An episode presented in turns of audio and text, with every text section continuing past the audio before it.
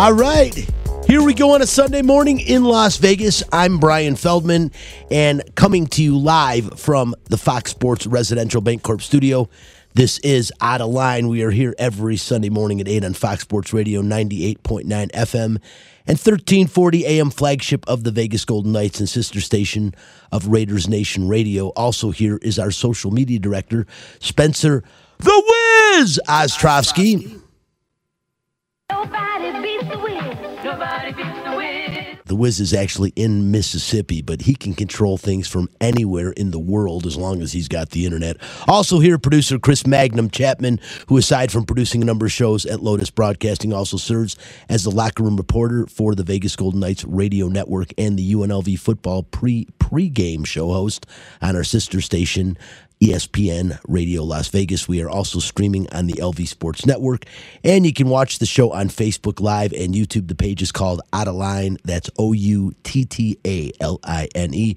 Follow the show on Instagram and Twitter at Out of Line Fox LV. And since we are live, your calls and questions are welcome. The Fox Sports Residential Bancorp studio line is 702 876 1340. Hi, this is Bubby, and it's time for What's on Tap. What's on tap brought to you by title sponsor Residential Bancorp. Whether purchasing a new home or refinancing the home you already own, Residential Bancorp is the company to turn to for all of your home financing needs. Residential Bancorp funding America one neighborhood at a time. Call 702 964 5720 and get information on all the home financing options currently available in the state of Nevada on tap. The Vegas Golden Knights have scored points in every game since the All Star break, but have lost two of their last three games in overtime shootouts. Was Friday's last second win over Air Force, the UNLV Running Rebels' last win of the season. We'll talk about that. Henry Ruggs is the subject of this week's Fact This and the bones tying them together. Where will Derek Carr end up? We'll talk about that. And NFL teams only have until March 7th to franchise, franchise tag players. Who are they going to be? Well, we got that for you too. That's what's on tap. If you are looking to buy a home or to refinance the home you currently own, contact Residential Bancorp, the company that is funding America one neighborhood at a time. Call 702 964 5720 for details on current home financing options. And you can call that number anytime, 24 7. They're available to help you out. Uh, listen, guys, we'll get right to it. I mean, uh, uh, another week, just some things amazing me, um, and we'll talk about that throughout the show today. But let's get right into it. Vegas Golden Knights continue to pile up points, which is what they're trying to do. Maybe not the exact way they're trying to do it, but they're piling up points. So let's get into nightcap. Hockey players, as you know, are warriors. They don't give up. They come to play every game. It's time for Nightcap, a cupful of the Vegas Golden Knights. From highlights to interviews to special events, the puck starts here. Uh, Jack Eichel uh, uh, wanted to start to run a clip with Jack Eichel.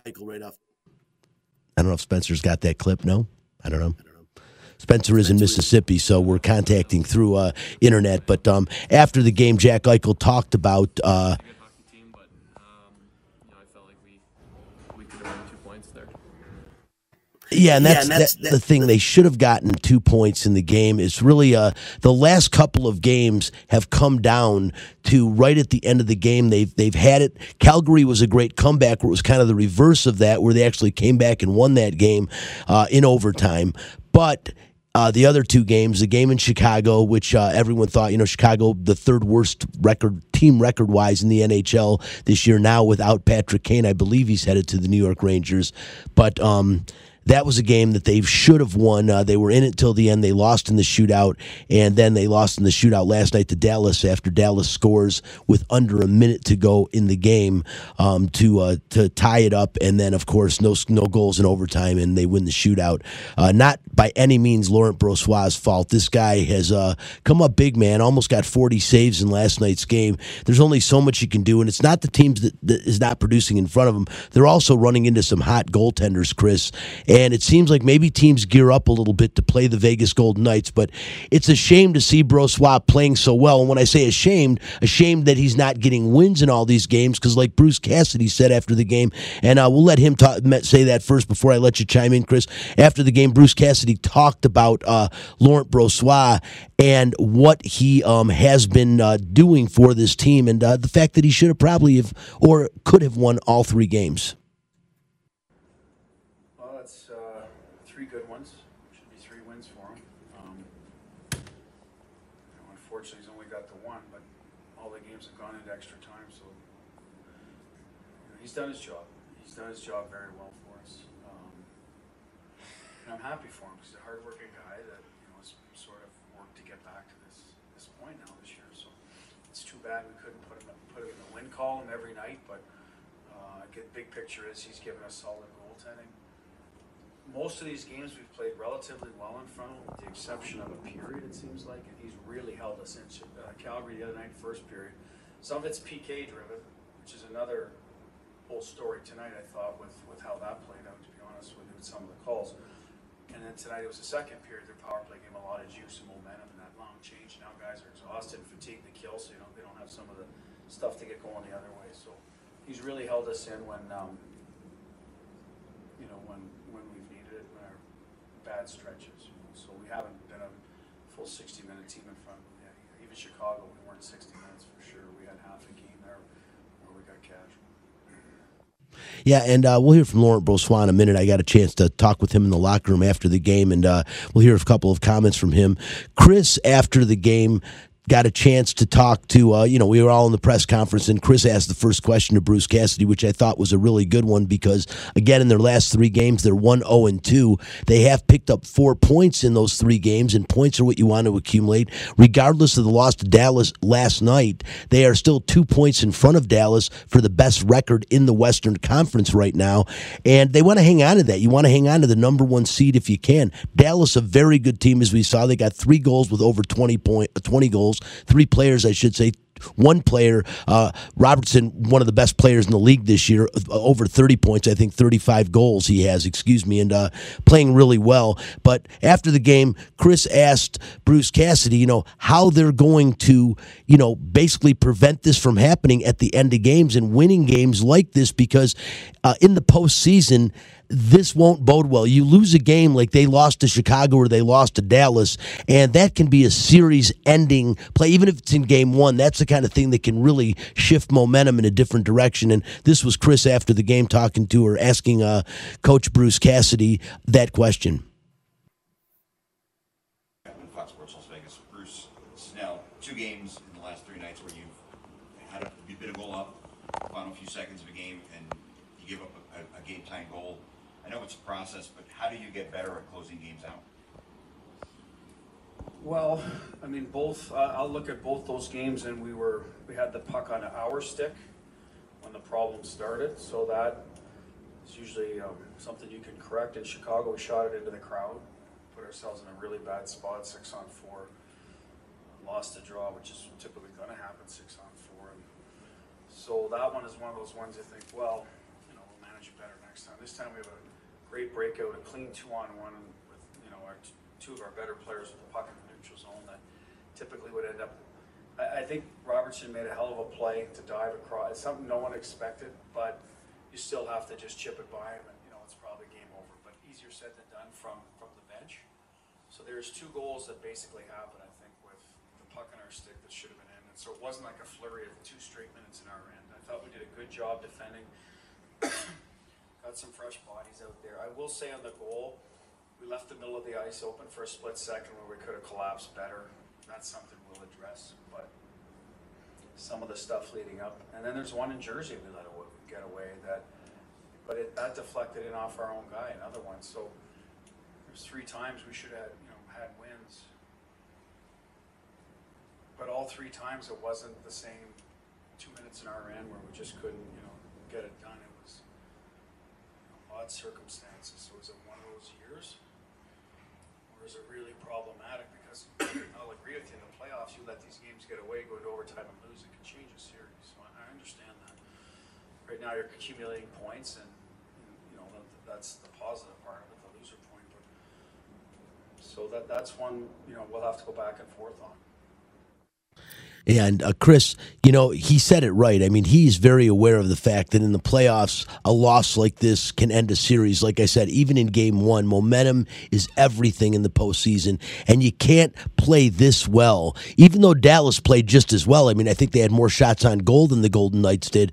But the Golden Knights, some great chances. They did run into a really hot goaltender, but they had a hot goaltender as well. Um, it sucks, you know, Chris, in these shootouts too. You know, Jack Eichel, Jonathan Marchessault, these are guys that one on one against the goaltender should beat him nine times out of ten. And uh, the fact that they didn't hurt, and of course, uh, Dallas wins the game. Yeah, well, I'll start by saying I hate the shootout. I, I, I think it's the dumbest way to decide a game. Quite honestly, I'd rather just have a tie. Just give me a tie. Go back to the 80s, early 90s. Give me ties. I'm fine with that. Um, look, uh, the reality is, I think this is now the fourth time that they have given up a goal in the last few seconds of a game to send it to overtime. They've only, I believe, they've only won one, and that was against Nashville. Was that New Year's New Year's Eve?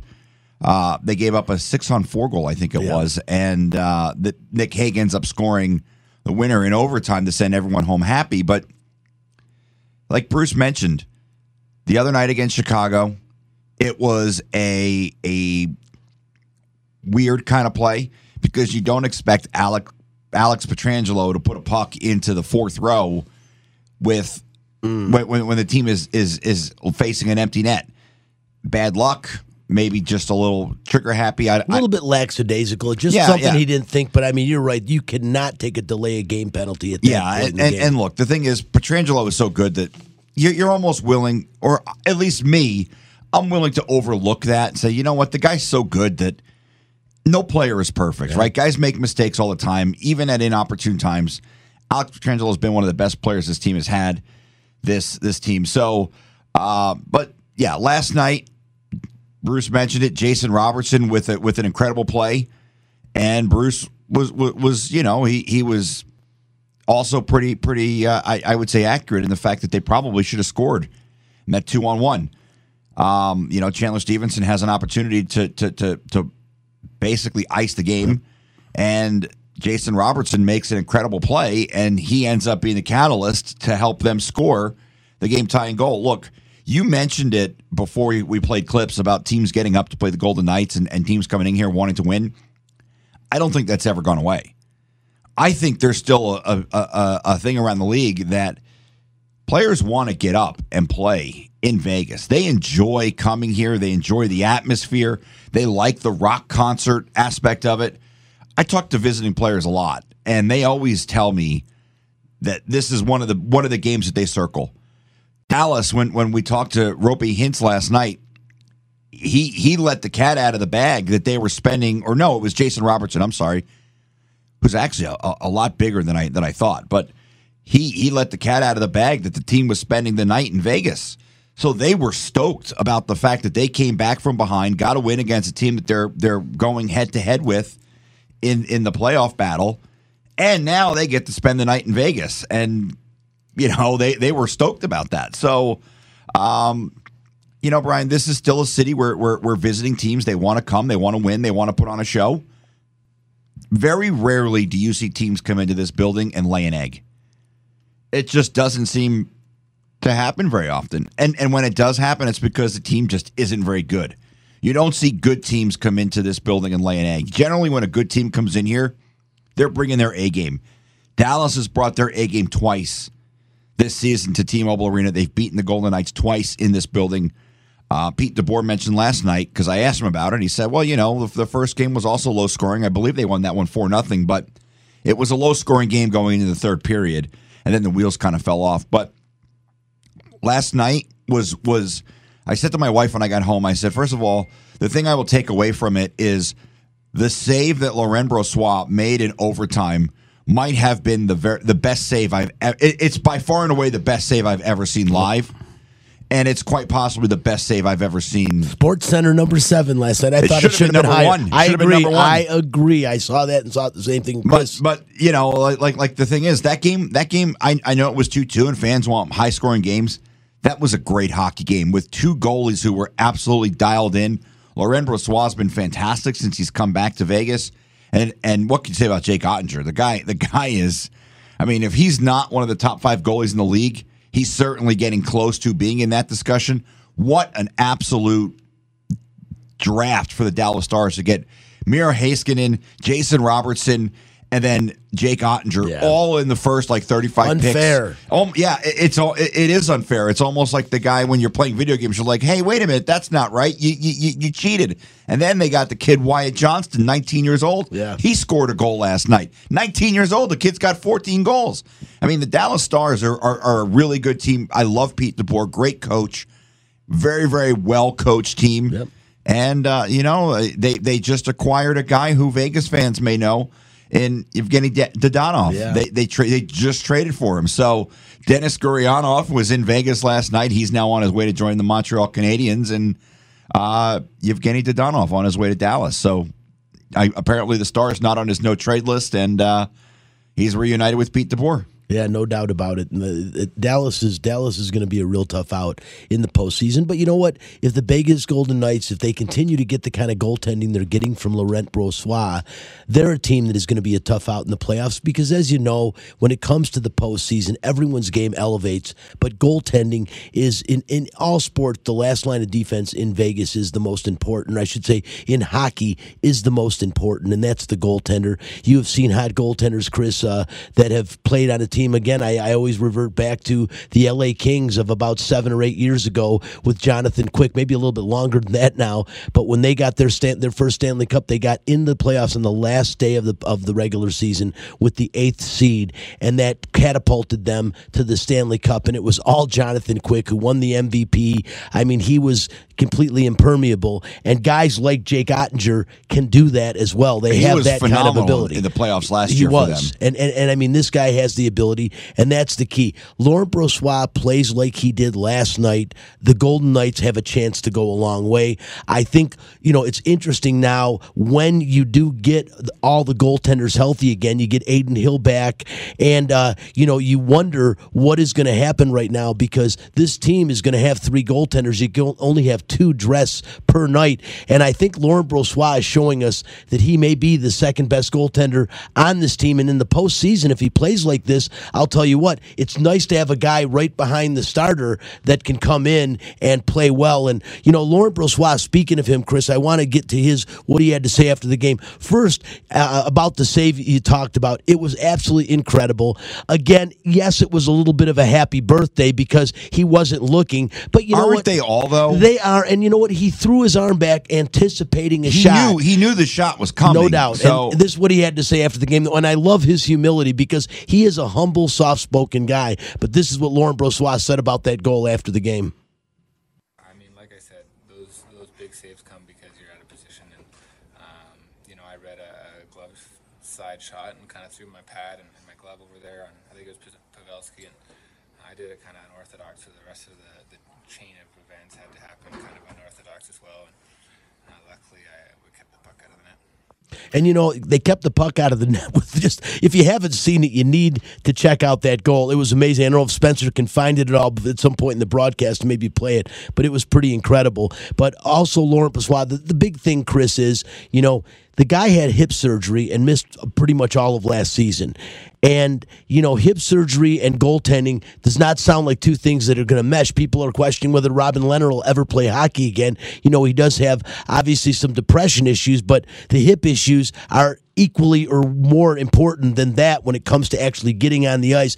Laurent Brossoit went through that, and yet it seems like he's recovered really well. And, eh, you know, asked him about his uh, you know how he's feeling and you know now that he's back in the NHL and and after the hip surgery and you know he basically said and this is what he had to say but he basically said that you know he's feeling as good as he had in a long time playing without pain.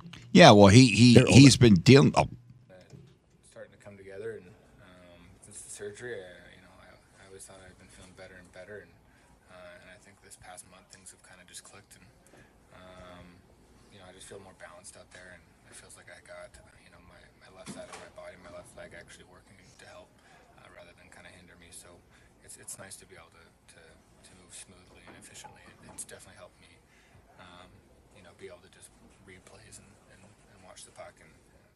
You know, and that's that's the key. Is Chris is uh, health with goaltending is gigantic, and you know when again when you hear a hip, uh, that's something you know the flexibility of goal of being a goaltender. That is the key is flexibility. You've got to be able to be a cat out there, and um, Laurent Brossoit has shown a great deal of flexibility. And I'll tell you what, maybe he is a better goaltender than everyone's given him credit for because maybe he has been more hurt, and now that he's healthy, we're seeing this guy may have a better upside than we've we've thought all along. Well, yeah, he, he's he's certainly playing the best hockey since we've seen him in Vegas.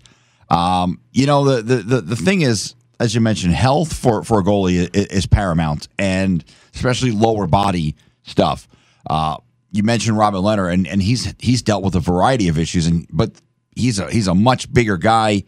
He had the shoulder issue we we know about, and obviously now he's had some some lower body stuff going on. But for a goalie to to, to be able to to move and maneuver in the crease, it's it's basically life and death in the NHL. If a goalie's unable to move, he's not going to be very good. And I, I, I think with Laurent, first of all, I'm very happy to see Laurent Brossoit uh, back and playing well.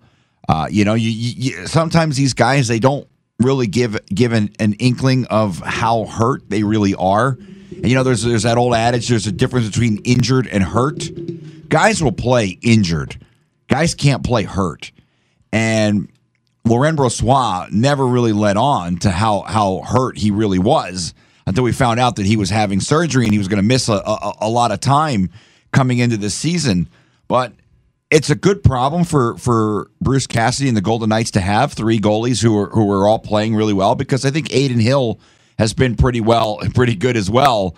Uh, it, when he's been called on, there, you know, it's funny. There, I, I, we're now about sixty games into the season, so we're we're we're at that three quarter pole basically. And Brian, I I cannot think of a game where I look at anybody who's played in net for the Golden Knights and said, "Man, they they just suck tonight," and and that's why the team lost.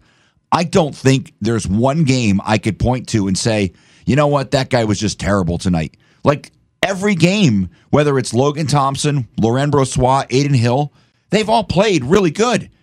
So 99% of the losses this year are not because of the goalies.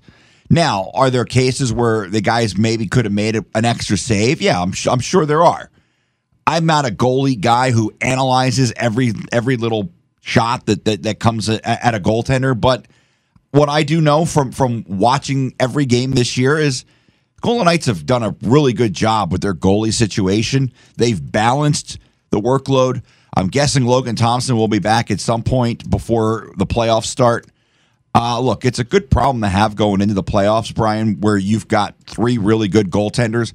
I don't know what they're going to do, but it should be something that should be monitored.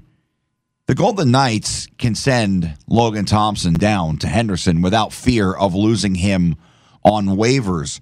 So it is entirely possible that they could get to the point in the postseason where they're able to carry three goalies with the big club because obviously rosters expand and you can do a little more once the playoffs start. But depending on when Logan Thompson comes back and depending on how Adin Hill and, and Laurent Brossoit play, it's it's not out of the realm of possibility that Logan Thompson is sent down to Henderson for a short stint Yeah. and called back up when the playoffs start so that the Golden Knights can have three goalies and have a full on competition. But this is a good problem. This is a really good problem No, to it, have. it is, Chris. And I've been, you know, with the trading deadline looming large coming up this week, you know, you're wondering, as are the Vegas Golden Knights going to make a move? And I've said, you know, that I feel that they should look for a seasoned veteran goaltender. I don't want Marc Andre Fleury to come back. I don't want that to be that kind of pressure to be put on him and him to tarnish what he what he's done here in Las Vegas. But somebody like that, a seasoned veterans, to have just waiting waiting in the wings if you need him, somebody to come in. Because the one problem that they have with these guys, and yes, it's a good problem to have, all of them playing really well. But again, none of them have very much, very, very limited. I know Logan Thompson's never played in the playoffs. I don't know if Adin Hill has any playoff experience. If he does, it's very limited. And the same with Laurent Brossoit. He's been around since like 2012 for a few different teams, but I don't know if he's got any playoff experience. So you're talking about three guys that are not that when the when the playoffs come and and everyone elevates their game to another level, are these three guys? You know, it's going to be a little bit of a shell shock. Not that they're not going to be able to handle. Logan Thompson has been, like I said, his story in general is great, and what he done what he's done after only playing 20 games last year and literally by himself keeping the Golden Knights at least in the playoff hunt till the last couple games of the season, and then to come in this year, win that starting job and play so well, especially at the beginning of the season, and and he was playing well again before he got hurt. That you know he's done a miraculous job, but in the same respect, again, the playoffs are a different animal, and you see, you know, you don't think when you watch the, the when you watch hockey and you get up close, like even at the practice, and you see how fast these guys are, you think, wow, they're going unbelievable speed. Watch the playoffs. Go watch a playoff game on the glass, and it is literally another. They find another gear, and that's where I worry about the goaltending when the postseason gets here, where they might make that move. But I think, Chris, my opinion is now seeing these three guys, I'm going to agree with you. It's a good problem to have. Maybe you ride these three guys. You, You have one to. of them, and then and then you say, you know what? If we're going to find somebody at the trading deadline, let's get one more guy that can put the puck in the net. Because even though the Vegas Golden Knights, with Michael Amadio scoring a goal last night, have nine players now with double-digit goals, and there's a very good chance Alec Pietrangelo is eight. He's still got 30 games left to play. Not quite 30 games left. Yeah, 30 games, right? 20 20 games. 20, 20 games left to play, that he could get two more goals conceivably in those 20 games. And you can have 10 guys with 10 plus goals. But last night, Jack, Jack Eichel's goal made him the first 20 goal scorer on the Vegas Golden Knights this year. And Chris, there's probably five or six teams that aren't in the playoffs that have guys that have scored over 20 goals in their team. I like the fact that they're that they're spreading it out, but you don't have anybody that you, you should have at least one player on this team with 25 plus goals at this point in the season. Yeah, I, I want to touch on your, your your point about the goalie. I don't think they need to make a move for a goalie. Look, at some point, goalies have to make their debut in the playoffs. So this is the time for, for Logan Thompson, Adin Hill, and Laurent Brossoit to show that they are capable of helping a team make a run in the playoffs. I, I don't think that's something that's even on the table. Uh, but I do feel like if they're going to make a move, the rumors are that they are in active talks with the San Jose Sharks. And look, I mean, obviously we don't know because the organization is so tight lipped that we we don't know a lot of times until things happen. Uh, like no nobody knows what the Golden Knights and Kelly McCrimmon are going to do. Obviously, this week they moved Shea Weber's contract. That gives them flexibility for next season. So my initial thought is, uh, they probably are kicking the tires on Timo Meier. And my feeling is, if they add Timo Meier to this team and you are able to get Mark Stone back, all of a sudden you have a top line of Jack Eichel, Mark Stone, and Timo Meier. Timo Meier is a guy who's got 30 plus goals. Uh, you know, I, I like Timo Meier for, for a variety of reasons. For starters, I like the fact that he he, he plays with an edge. He's does. mean.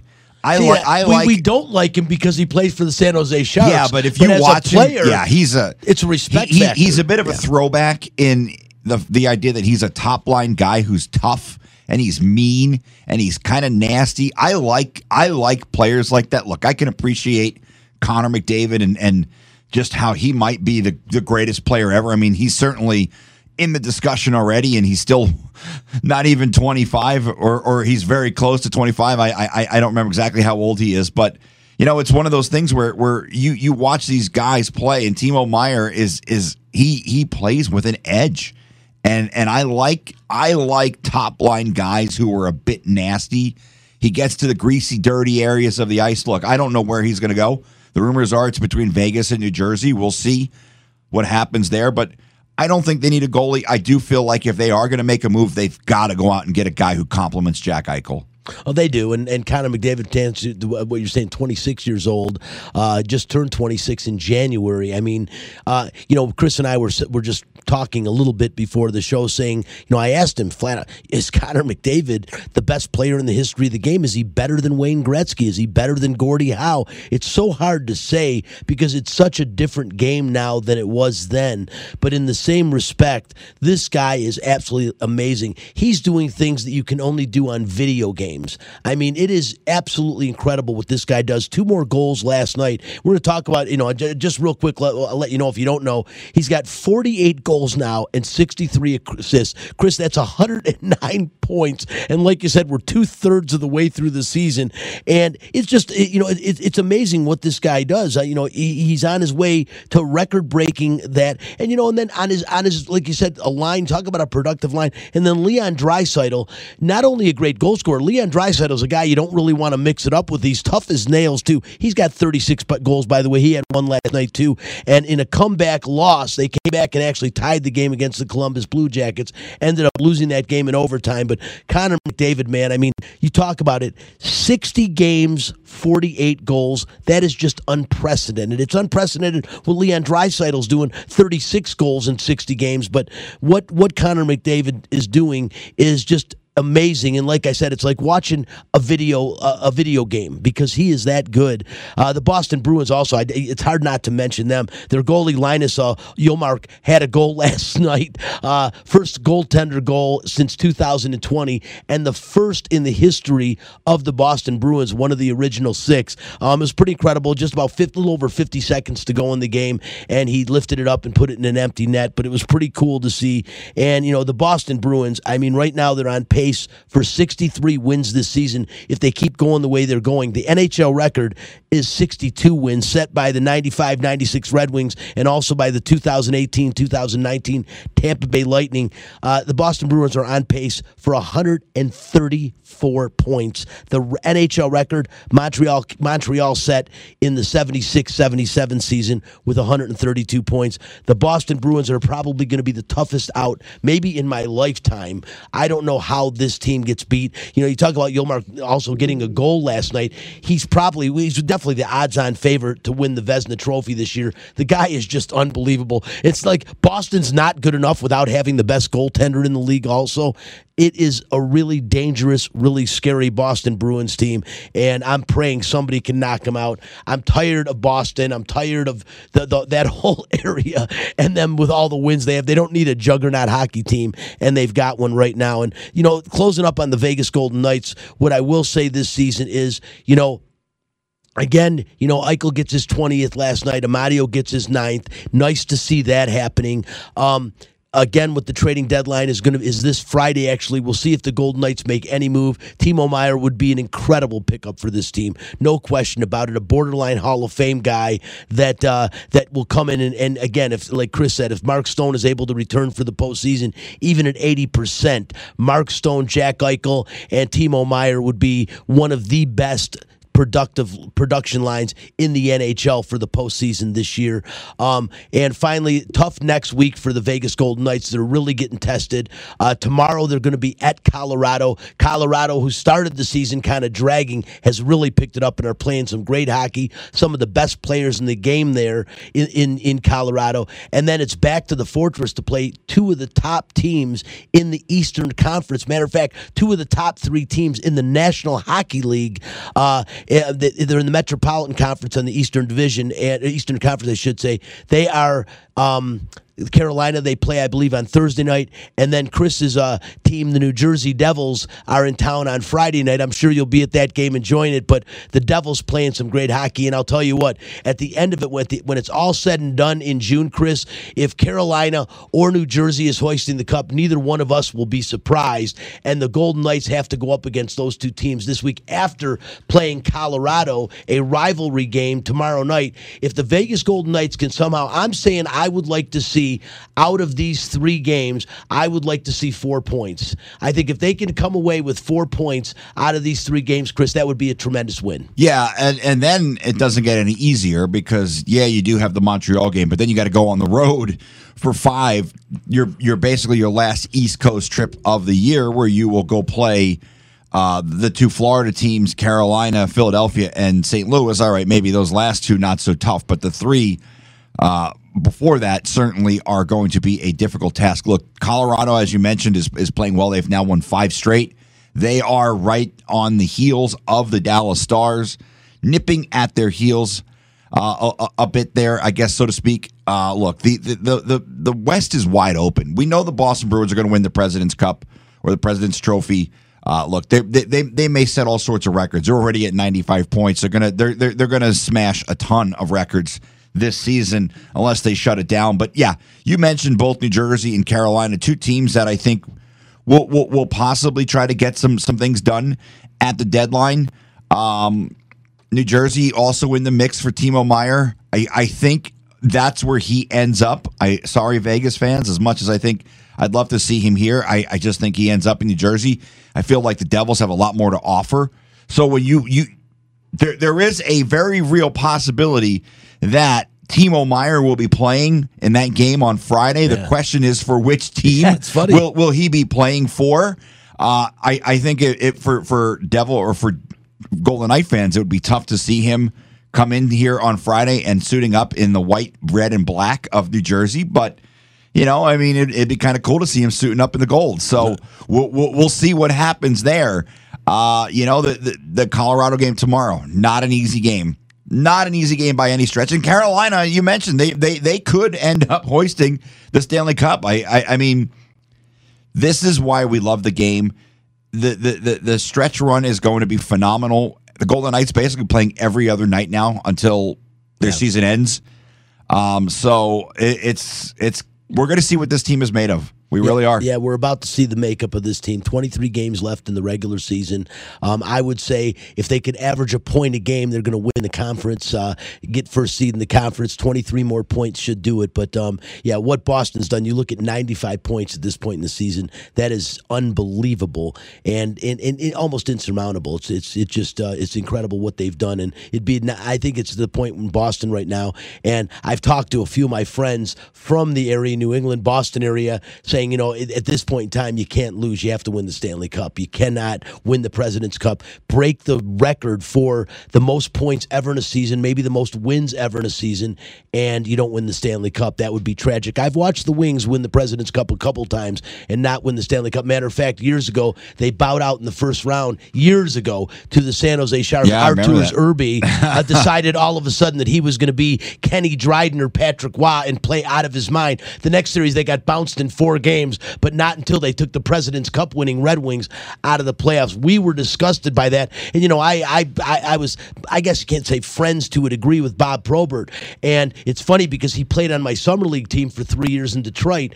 And we were sponsored by a, a, a, bar called the Shark Club. And our jerseys looked exactly like San Jose. And he's like, oh man, if, if Bowman sees me wearing this jersey, that would be the end of it. You know, he's, he's, he's playing with us like two nights after they get bumped by San Jose wearing a Sharks jersey. And I thought, man, how badly would I have loved if social media would have been as prevalent then as it is now? Someone would have definitely had a picture and sent that to to, to Scotty Bowman. Real quickly, if you see in the studio, I moved over a little bit because over my right shoulder is Ben Wallace. And Chris, I don't know what that jersey is because he didn't play at North Carolina. That looks like he played at like um, Virginia Union that has like red and white jerseys. So I don't know where the hell they got that blue jersey from and put it on him. But I had to put the big fro behind me. It's pretty cool that Ben Wallace. And I haven't seen it before, but it's a punching bag. Ben Wallace, interesting. No, you know what it is? It's it's a it's a it's a tool that you bring out on the court.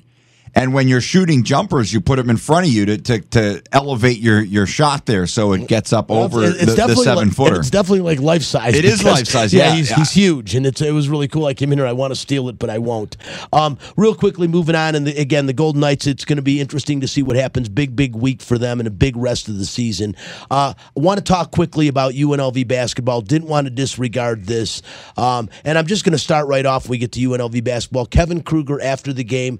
Um, I, I I can't blame him for what he says. And, I, and by the way, you know, one of the most likable not just coaches, but people that I've met. I mean, he's such a good guy. It's very difficult to sit here and do our job all the time and say, you know, what you really think. I, I think Kevin Kruger could be a decent coach down the road. I think, you know, he should have started maybe as a head coach at a different university at a different level, but he's here this is season. They pick up their 17th win Friday night against Air Force at home. And uh, this is what he said right after the game.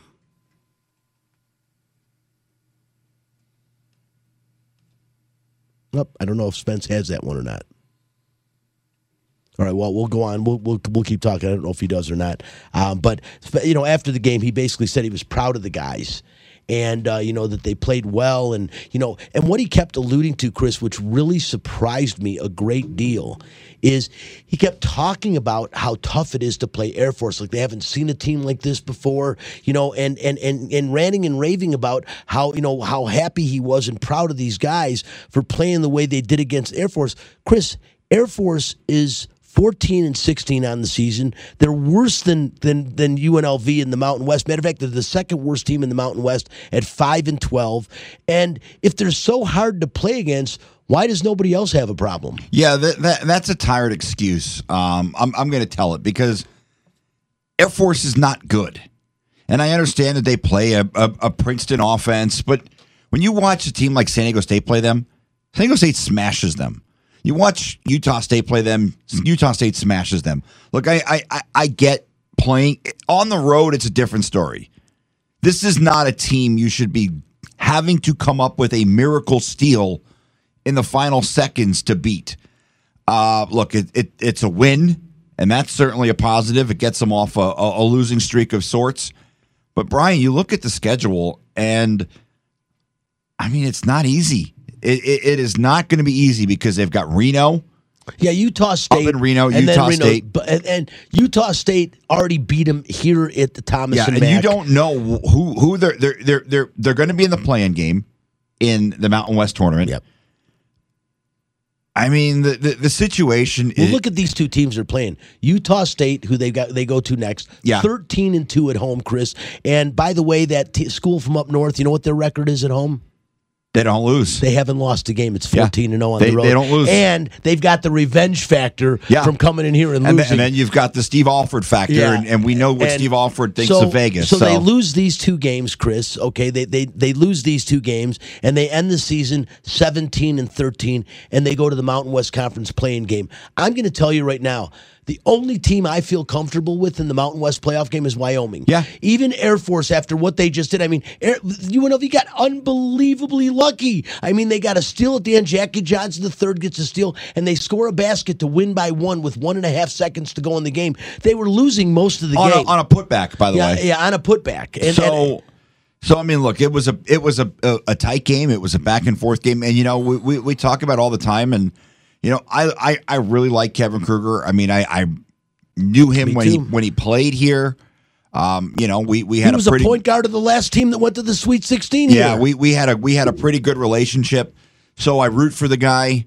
Look, I, I don't I don't do too much with UNLV basketball, but I will say I'm an alum, and I root for the team. I want them to do well. Uh, you know, I mean, some look if if if I was covering the team a lot more, obviously I I, I can't have that rooting interest, but you know, I, I I don't really do a whole lot when it comes to UNLV basketball. So I root for the team. I I want to see the program succeed. I look at it as a it's a positive for for the university when your athletic teams are are successful and right now the the, the most successful teams on campus i mean we got to talk about the lady rebels 17 and 0 in the mountain west Yeah. somehow they've won like like 18 games in a row or whatever Next and, week, I'm going to see if I can get their coach on the show because and, they, they and, are and somehow they're Brian, top 25 team somehow the they, they dropped a spot yeah, I know. like the Well, the, it, it's respect for the Mountain West. well, the Conference women's game. men. The women's game is is, is is if you don't play in a in a major conference, you get zero respect. No, and, 100%. and that's unfortunate because Lindy La Rocque has done an incredible job. This The only her third are- season. No, she's she's unreal. The question people are asking me about the women's team is if this team somehow gets unlucky and say gets bumped. I mean, they'd have to make it to the conference championship game. I- I- but if I they think- got bumped in the conference Yeah. championship, they're top twenty five in the country. They got to get in still, I, right? I would imagine they're they're, they're as but long that's as the only way you got to get to the conference championship You- I- and I- I lose in that game. You know, it you don't want to take that chance. No, you don't. but I'm saying that's the only but, way. But like Lindy, Lindy is is she's going to have them ready to play because I think that's the the adage that she's going to sell. Hey, look, we're one bid league. Yes, and if we lose, we're going to be in the NIT. You don't want that. You don't want that, especially considering how well they played down in Tucson last year and. They certainly have the capability to win a game or two in the NCAA Oh, tournament. I, I agree. But they've got to get there. Yeah, we'll t- we're, and hopefully, like I said, I'm going to try to get Lindsay on the on the show next week. Lindy. Fact- Lindy, excuse me, and both the coaches. Actually, I'm going to try to get Kevin on the show next week as well as they get they both teams prepare for the Mountain West Conference tournament. Which for both, you know, it, it's just such a benefit that UNLV basically hosts. Uh, that they're, they're, it's a home games, and and I mean you can't ask for Yeah, more than that. Brian, that. how how much of a home game is it if you're playing at two o'clock in the afternoon on a Thursday? No, it's it, it's not, but it still is because you're it's comfortability. I- I- I understand, Chris. but- you're at home. You're not traveling. I, it's just more I get that, but level. but the idea of, of, of opposing fans still having an issue with this. Look, if UNLV was a top fifteen program in the country, that'd be a problem. That's a problem because they're they're going to be playing the the primetime the game. proof is in the pudding. It hasn't helped to this. When's the last time they won a Yeah. game? No, no, you're right. But again, real- Real, quick, back to the UNLV men's team. I just wanted to say, you know, uh, the problem was. Uh, Spencer the Wiz was actually going through customs, with- or not customs, but going through Airport security. Yes, he wasn't. He's back in his seat now. So go go ahead, if you will, um, Spence, and play uh, what Kevin Kruger had to say after the game.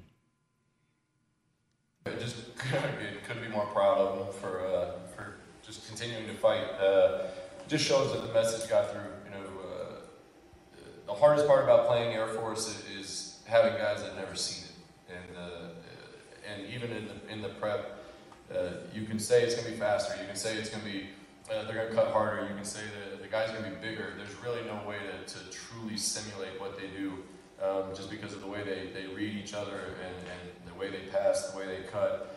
Um, it, but it, the guys took the message for the, for the last three days. I think uh, they focused on the defensive side. You know, because when you play a team like Air Force, a seven-point lead, six-point lead, it, it feels like 12 or 13, and uh, so in those those types of games can get away from you pretty quick because their first play is identical to their last play in terms of pace and space. And uh, so couldn't be more proud of the guys. Uh, couldn't be more proud of the way they supported each other. Um, just kind of stuck with it. Uh, you know, different guys played to, to, finish the game tonight than maybe normal, and uh, and guys made plays and didn't quit. I mean, Jack Easley getting a hand on that on that pass is the only option we had left. It's the only uh, opportunity we had to to have a chance to win the game was if somebody gets a deflection or, or a steal, and and uh, and he did that. So uh, couldn't be more proud of him. Couldn't be more happy for him to to kind of get one to go our direction, which has kind of felt lately like uh, you know we've, we've been on the wrong side of a couple of those. So uh, really happy for him, and uh, just excited to get back in the gym, watch the film with them, and, uh, and get ready for next week. Yeah, again, I'm not going to elaborate too much on that. I, I didn't like it. I mean, we're super proud of him. I understand that you want to say that. I don't know why the guys are celebrating the locker room. They barely beat the second worst team in the Mountain West Conference on their home court with a last second win, and like Chris said, it was a putback. Um, I, I'm not so sure about that. After the game, though, the one thing that I was about to bring up is the UNLV had 12 turnovers in the first half, uh, 17 overall, and seven of those 17 turnovers by their best player, EJ Harkless, who in the first half looked as lethargic as can be. And yes, he still had quietly, and not even just quietly, he had 23 points. He was the leading scorer in the game. EJ Harkless does does score in double digits and is a guy capable of scoring 20 plus points in any game he is. Uh, defensively, he's okay, but he turns the ball over. He's not a floor general. And after the game, you know, what I asked Coach uh, Kruger about is 12 turnovers in the first half. When you go in the locker room after you turn the ball over 12 times in the first half, but you're only down one point, is it a negative or is positive? And this is uh, that conversation. Kevin, 12 turnovers in the first half, but you're only down one point. What do you say to them at, at halftime after 12 turnovers, but you're only down one? Is it a positive or a negative? Uh, well, it's negative to have 12 turnovers at the half for sure, but uh, you know, and again against a team that you know doesn't necessarily pressure you. You know, they don't they're not up into the ball unless you kind of drive into bad situations, which I thought is what we did. Again, I haven't seen the film yet, of course, obviously, but uh, you know, I just thought we drove into crowds. Our spacing wasn't really good, and when you have a team that switches some things and doesn't switch others, your spacing's got to be elite if you want to get good looks. And I thought on most of the plays we scored on. Um, I'm, I'm sure we'll be able to point to the, this is why this happened. You were here, you were here. This is the play you made. And turnovers, it's like you know the, you were too close. You drove it one dribble too many. And uh, and, and again against Air Force to be down one with, with that many turnovers at half was, was almost a, it was, a gift. And uh, it was a gift. They got really lucky, and they got lucky winning the game. And as I said, I'm just going to say it here, and we'll leave it at that. I believe in my heart that probably, or not probably, but very well could have been the last victory for UNLV this season. I think they take losses in their next two games. And if they're really lucky, they get a good draw, they get Wyoming or Air Force, maybe they win the, the playing game and they get one more win. That's 18 wins on the season. Is that going to be enough for Kevin Kruger to keep his job? We, Chris and I talked about it at the game last night, and I'm just going to say this that I, I kind of agree with Chris. I think he will get another season. Uh, I think out of respect for the family name, I think, you know, just out of respect, period, I think Harper won't have the same attitude that he had towards Marcus Arroyo, and simply for a couple of reasons, Chris. Because number one, Kevin Kruger is way more accommodating, he's way more user friendly, he's better with the alumni, he's better with the community. Marcus Arroyo. Well, he is an alumni, Yeah, so so right. it's a little bit different. Marcus you know? Arroyo was just basically here, and and and and the biggest pain in the ass there was as far as getting any kind of an interview or conversation with him outside of a press conference. It was almost impossible. I mean, he did his weekly show because he was required to, but he did the very bare minimum that he was required to do. And good riddance as far as that goes. I do hope Kevin gets another shot, but I just don't know how. I this think he team- does. I think he gets- But look, Chris, I you- just like don't know how this team gets any better, even if he does get another shot. I mean, the one thing I saw at the beginning of the season, I'm looking at all these guys that came out of the portal, and I'm like, wow, look at these D1 Power Five conference players. Who are these guys? I didn't heard any of them. And you know what? I still haven't heard of anyone, and they played for this team all season right now. Well, well, You've got I mean, if you're going into the portal, Chris. You know, I understand you don't want to grab a one and done player unless you're on a team that has a chance to make a, a solid run at least for your conference. But you have to assume that they're all one and duns because Yeah, of the portal. And, and, you know, these guys are one and done, Here- but in a different, a different yeah, way. but, but here's the thing. You know, I, I I I will criticize Desiree Reed Francois because I felt like it it was it was it was a a, a bit of a, a maybe a panic hire. Like how she had no idea that TJ Otzelberger was lis- Listen, Chris, I'm just gonna. I'm sorry to interrupt you, but I, I, I really believe that the hire was this. He's already on the bench for TJ Otzelberger. She knew his father was retiring from Oklahoma, and she thought, you know what? He'll be somewhat involved. He'll be at every game. His face will be there. Maybe even he'll help Kevin with recruiting. None of that's happened. Well, well, you know, the funny and thing it- is, right now, shouldn't. the It funny, shouldn't no, I, I'm not. I'm not disagreeing with you, but the thing is this: I will say this. You know, it would help Kevin right now if Lon would show up and be there and be at a few games and be in the crowd. Yeah, we don't know what, what he's doing behind no, the no, we, do, we don't. We don't. But I'm saying I need. I think in front of the scenes would bode better. It would make alumni feel a little bit better. It might make Harper feel a little better to know that he's a little bit more involved. I understand he wasn't hired. He's not the coach here. He moved back to Vegas to be around his kid and his grandchildren, but not to coach the UNLV running Rebels again. That's in the past. But again, I believe that Desiree, in the back of her mind, thought everyone will accept this move, and it was an easy hire. She didn't have to do a lot of work for it, and I agree. Listen, we are short on time. I want to real quickly get into fact this because this meant a lot to me this week as I looked at it. Fact this. If you don't like the facts, take your ass back to bed. Fact this. It's a fact. It has been more than a year and three months since former Raiders wide receiver Henry Ruggs, while intoxicated almost three times the legal limit, drove his Corvette 156 miles per hour, crashing into 23 year old Tina Tintor's car, causing a fiery crash that killed her and her dog. And yet he remains free on bail with a tether on his ankle and is restricted not to his house, but to the state of Nevada. To this point, there is still no trial date set, although a new judge has been appointed. This is beyond a grave injustice and is one of the few times in over 35 years of covering sports that I am completely dumbfounded and repulsed at the same time regarding a professional athlete. Now, I can tell you the other times that I've been repulsed. In 1994, I was repulsed when O.J. Simpson was acquitted of murdering Nicole Brown Simpson and Ronald Goldman. I was repulsed when Oscar, Oscar Pistorius, South African Olympic athlete uh, who killed Reeva Steenkamp, his girlfriend at the time, was let go for a while, although now finally justice somewhat is served, if you want to call that, as he's serving a 13 year jail sentence uh, if you want to call that justice. And I was also repulsed when Brittney Griner spent nearly 10 months in Russian custody. Brittney, Brittney was released in a one for one prison swap for an international arms dealer Victor Bout uh, a, a few months back and is now playing in the WNBA again. Uh, Henry Ruggs needs to go away. The, the story needs to go away and it needs to go away to prison. And I'm saying for at least 10 to 12 years to make sure there is no playing left in him whatsoever. He's not a criminal. He might not belong in a maximum security pres- pre- penitentiary based on that, but he killed somebody in, in the most brutal way you can, not on purpose, but it doesn't matter. He killed somebody. And if I'm Tina Tintor's family right now, I am going nuts about having this guy put in jail. That's my opinion. Listen, we're out of time. This is out of line. I want to thank Chris Magnum Chapman, Spencer the Wiz Ostrowski in Mississippi for holding down the big board, uh, holding down everything down there on Brian Feldman. We're out of time. This is out of line. We'll see you next week. Bye bye.